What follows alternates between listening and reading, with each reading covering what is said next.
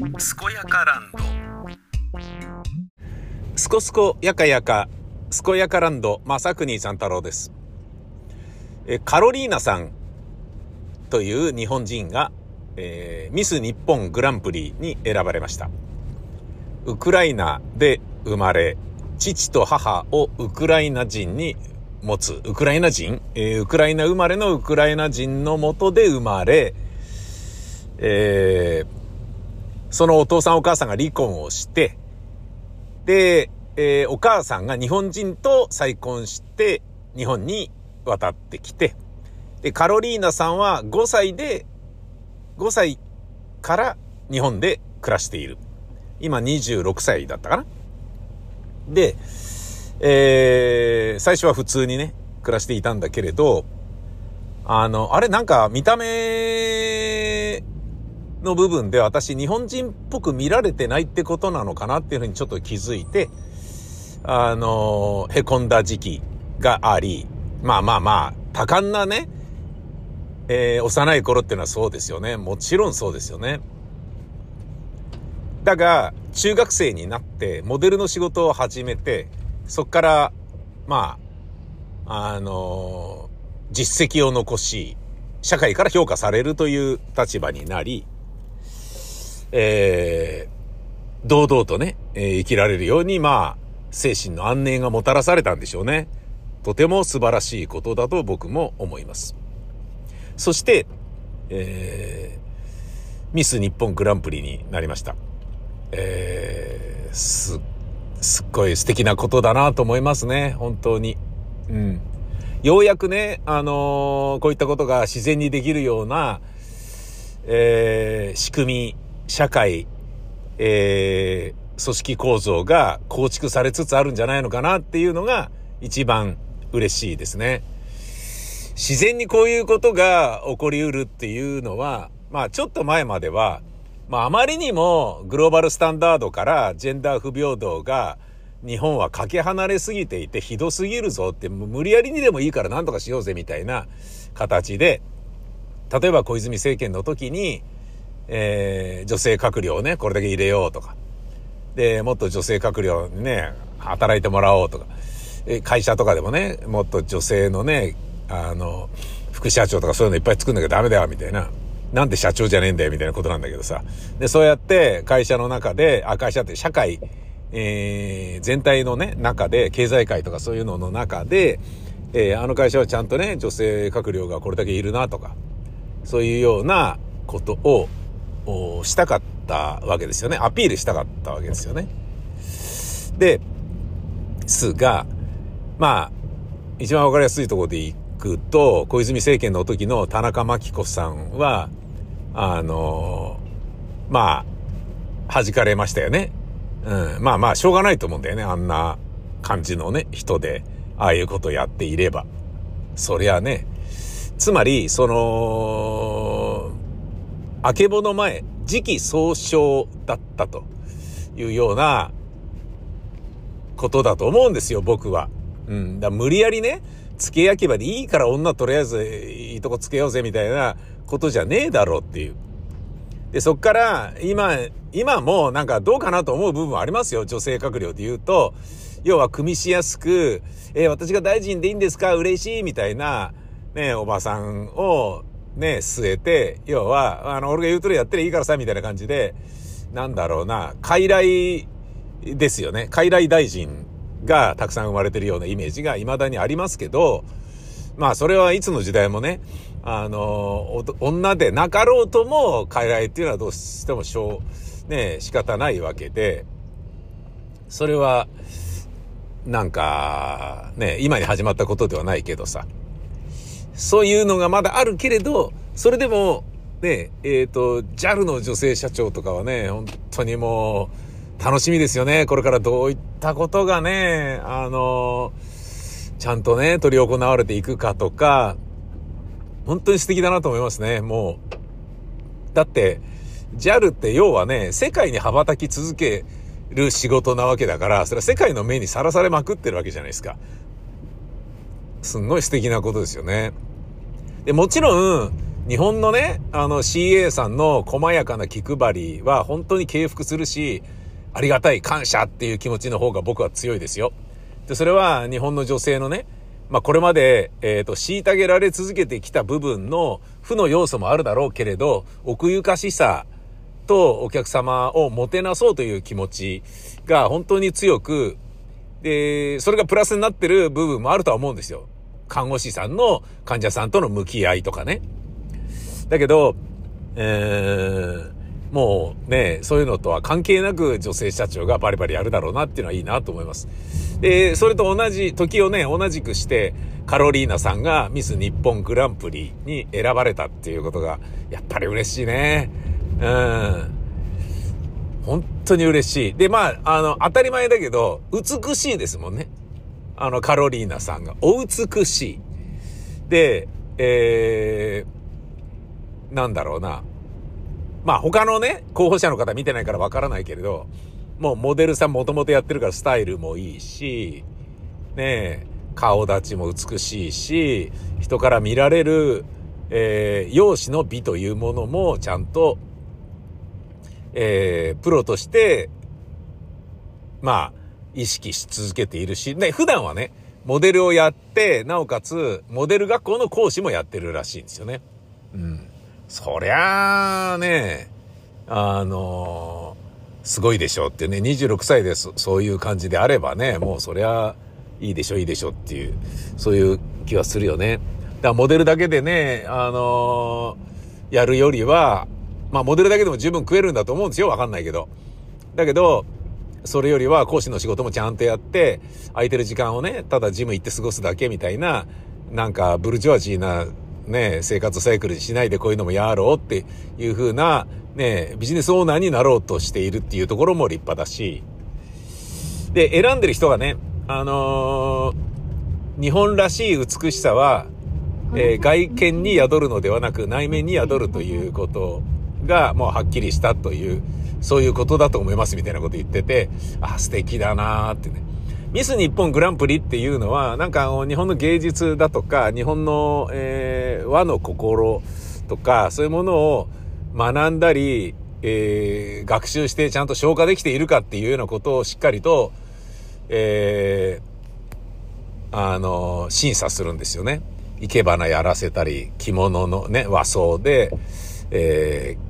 着こなしを見てみたり、歩き方を和服で、えー見てみたりとかね、そういうことをいろいろやってるわけだ。そういう中でね、そりゃあ、あの、まあ、5歳に日本日本に来たとはいえ、そりゃできますよね。だって日本人として暮らしてるわけだから。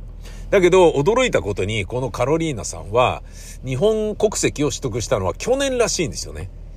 去年、ようやく日本国籍。なんでそんなにすぐ取れないんだろうっていうのはね、なんかそう仕組み的にちょっとよくわかんないんだけどさ、ありゃりゃりゃっていうね。うん。まあ、二重国籍なのか、どうなんだかわかんないですけど。で、ウクライナのことはどう思いますかっていう話は、まあ私は日本人なので、えー、5歳から日本人にいるので、もう全然わかんないですっていう。あのー、状況もわからないし、気持ちで通じ合う部分も全くありません。なぜなら私は日本人ですからっていうね。もう堂々たるもんですよね。で、その、当然、クソな、あのー、考え方の人たちが、そんなのミス日本グランプリとしておかしいだろうとかって、見た目が全然日本人じゃねえじゃねえかよ、みたいな。ハーフでもねえし、みたいな。ハーフでもねえしっていうのは、まあまああのー、立場上は今は、日本人の男、日本人の、えー、父親なんですよ。だけど、実際に生まれたのは、ウクライナ人のお父さん、生みの親っていうのかな？と、ウクライナ人のお母さんの元で生まれたので、血は入ってないといえば入ってないんですよね。で、それを文句言う人が当然いる、いっぱいいる。で、これな、ど、どうなんだ？違和感ありまくりなんだけど、みたいなことを言ってる。で、それがね、その受賞した人の耳に届いたら嫌だろうなと思うから、思っても言わないようにしようよ、とかってあるんだけど、でも本人はもうどこ吹く風で、ケロリとしていて、いや、そういうのを考えるきっかけになれば、なってもらえたらいいなと思います、つって。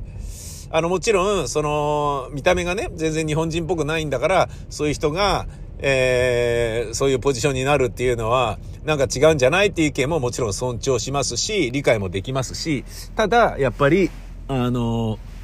じゃあ、えー、振るい落とさなきゃいけないのっていうようなこととか、そういうのを考えるきっかけになってもらって、私以外でもいろんな国から来ている日本人の方っていうのがたくさんいらっしゃるでしょうから、そういう人たちがより住みやすい社会にみんなの心を含めて変わっていったらいいなと思っていますっていう、もう、本当に堂々としてんのよ。あ、これはかっこいいと思ってね。あの、私なんかが取っちゃってすいませんみたいな卑屈な感じは全くないんだよね。それがね、あの、ほんの、ほんの数秒のインタビューを聞いただけで、もう浸水しちゃう、惚れる、素敵、そんな、あの、人徳者であり、えー、強靭な精神の持ち主であり、おおらかな優しさをお持ちの、えー、人であり、素晴らしい、もう当然のごとくの受賞だろうなっていう、そういう風に見えますね。だからさ、俺はね、個人的には、容姿なんつうもな、どうでもいいじゃねえかよって思ってるわけ。あのー、なんか、なんだろうな。えー、元彼がモデルで、で、なんかそういう女の子とちょっと仲良くしていた時とかに、うん、なんか、あの、なんだろうな、その写真を見る機会になって、うん。で、いや、見ない方がいいんじゃないですかみたいなこと言われて、その、え、なんで？みたいな。僕はその時その人と仲良くはしてたんだけど、えっと、つまり、本当にモデルの超イケメンだから、見たらショックを覚えたり、敗北感を感じたりするんじゃないですかっていう意味合いだと思うのね、その女性が言ったのは。そんなことは少子で、見た目なんか本当にどうでもいいと思っているから、自分の見た目もね、含めてね。うん。で、本質的にね、人として優れていれば、人とし、人としてっていうかまあ人格だけではなくて、仕事っぷりとか、物事の考え方とか、えー、生きていく上での、あのー、なんだろう、人生哲学とかそういったようなものがしっかりして、で、なおかつ結果を残してる人間が一番強いわけだから、で、その人が、ね、どういう容姿であろうとも、その人をリスペクトしないことはないじゃないですか。例えば、孫正義さんがハゲてるからもう、あんなやつ社長にすんのやめようぜとかっていう考え方には絶対ならないじゃないですか。絶対ならないですよね。逆にかっこいい人の方が、おなんかチャラいけど大丈夫みたいな感じになるじゃん。つまり、2枚目っていうのは俺の中ではあんまりいいイメージがないんですよね。本当に。うん。あの、悪いイメージしかないんだよね。で、しかもそれがなんかね、まあアスリートとかだとカメラにね、映ったり、オリンピックで人に見られたりとかっていうのがあるから、あの、眉毛揃えたりするのはわかるんだけど、男性で眉毛整えたりとか、なんかすげえパックやってんなみたいなのとかってすげえ悲しくて、なんか、いや、だからそういうのもういいじゃんみたいな。あの、そういうことじゃないでしょみたいな。男なんだから別に容姿を気にするよりは仕事頑張ってみたいな、ちょっと古い考え方の昭和のね、男ですよね。三髄の男ですよね。私の場合はね。で私が、あの、イレギュラーな残念なやつだってことは十分わかってるんですよ。だけど、そういうね、あのまあ、人がい、い、いたけど、そういうのもどこ吹く風ぐらい見た目を全く気にしないだけど、そのね、カロリーナさんの、えー、なんだろう、ミス日本グランプリを受けて、多少は容姿を気にした方がいいのかなって思った。多少はっていうのは、あの、本当にね、内面の満たされてるものは、外面に、外、外側に現れるっていうことを、うーん、なんかつくづく思い知らされたんですよね。あ、この人のこの美しさは、内面のね、海のように深い、おおらかな優しさ、山のように気高くそびえ立っている強さ、それら全てが、あの、融合してこの容姿が生まれてるんだっていうような気さえしちゃったんですよね。うん、すごいなと思って。まあ、でも違うか。でもそういうのって醸し出されるものだから、容姿を気にすることで、容姿に磨きをかけることで、あの、性格が良くなるってことはない、ないから、それはちょっとあんま関係ないか。俺の場合全然関係ないな。俺がどれだけせ、ね、性格悪いかっていうことをね、一個ここでね、調査として、えー、証明するならばですね、えー、劇作家だからしょうがないっていう言い方で逃げますけど、劇作家だとこういうことを考えますね。まずカロリーナさんが、えー、に、ミス日本グランプリになりました。だけど、実はこういう風なことにすればドラマチックで面白いよなっていうね。ことをすぐ、あの、連想しちゃうんですよね。連想する癖がつ、この物語はどうやったら面白くなるのかなっていうのを、えー、即座に考える癖がついてるんですよね。やっぱり劇作家ですからね。で、えー、っと、考えるべきことは、悪役をどれだけね、あの、キャラクター強く描けるかっていうことで、えー、主人公の障害物となるもの。まあ、要は、主人公に障害物がなかったら物語は一切進展しないんですよ。障害物がいくつかあるんですよね。あの、淡々と過ぎていくように見えるパーフェクトデイズであろうとも、障害物のようなエピソードが、とえはたえと、実は地味に入ってきますよね。そういうような、あのー、まあ、淡々と進むような物語でさえ、そうなのだからっていうか、まあ、それを除いても普通にね、エンタメっていうので考えたら、障害物が、えー、必要で、で、その障害物はな、障害物をクリアしていく様が、あいいわけで、えー、だから、劇作家ってのは、あえて主人公に、え苦難の道を歩ませて、それをクリアして達成感に至るみたいなものを作るのが基本ですよね。で、その障害物っていうのは、あのー、まあ、なんだろうな。俺は一番、一番くだらねえと思ってるのが病気とかね。うん、その理屈じゃないから、なんか、なんとかで、とあと交通事故で死んじゃうとかね。たかしーとかって、死なないでみたいなのちょ、ちょっと待ってよ、それずるだろ、それ、みたいな。ズルしてんじゃねえよ、事故で殺すとかよ、みたいな、脚本家に対して、ああっていうふうに俺は思っちゃうんだけど、そうじゃない、えー、部分の障害物って言ったら、やっぱりキャラクターなんですよね。悪役を出すことなんですよね。で、その悪役を出すっていうことで、言うと、この、えー、ミス日本グランプリにウクライナで生まれて、5歳で日本に越してきて、えー、去年日本国籍を取った人がえー、選ばれたっていうことを、えー、嫌な話として脚色するとしたらですよ。実はこうだったんじゃねっていうふうにしたら最悪だよなっていうものを作るとしたら、これさー、とかってマネージャーがね、あのー今年はさ、とか、ミス日本グランプリって、まあ一応さ、うちの事務所、モデル事務所はさ、あのー、コネクションがいっぱいあるからさ、誰か押せばとりあえずさ、最終選考には残してもらえると思うんだよね、とか、誰がいいと思うとか。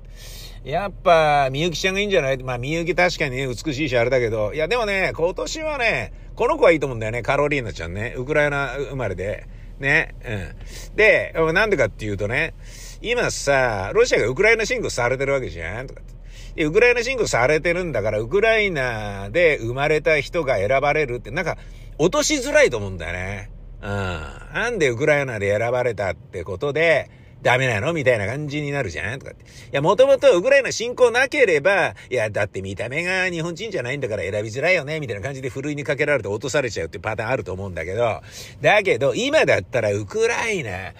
のね、人ってことは、な、ウクライナ応援するっていう機運も国内でも当然高まってるわけだしさ、こう、グランプリ取れそうなんじゃないみたいな。じゃあカロリーナちゃんと行こうよみたいな。そういうチャラい、ダメな事務所がで、おい、だまずさ、おい、ちょっと待てよ、お前、なんだよ、それ、つって。まあ、何年後っつったって、お前、まあ、まあ、日本国籍、まあ、取ってねえじゃねえか、取れねえじゃねえか、それじゃ、慌てて取らせろ、はい、わかりました、みたいな感じで、1年前に国籍をようやく取ったみたいな、そういうことなんじゃないとかね。そういう打算のもと、だからウクライナ人で、ウクライナ生まれってだけで、同情票集まるからいけるっしゃみたいな。そういう最悪な、どうですか？私の性格の悪さがここで。ここで炸裂してますでしょ？炸裂してますよね。脚本家ってほんと良くないよね。どうやったら人を傷つけるかとか、どうやったら話が一番こじれるかっていう決定的なセリフとか、局面とかを生み出すのに異様に長けてる最悪な、あの、人種だと思いますね。本当に。なんか今も自分で喋りながらひどいなと思った。前段でずっと、あの、カロリーナさんほんと素敵だよねとかって言ってたのが何だったんだっていうぐらい、バカにしてんのかっていうぐらい、ねあの、かかってるっていうのがもうほんと嫌だったな。一番生き生きして喋ってたよね、この数十分の間でね。それがもうなんか、自己嫌悪だよ。本当に。最悪、失礼いたしました。えー、何はともあれ、カロリーナさん、本当におめでとうございます。えー、本当に大好きになりました。これからのご活躍、えー、期待しております。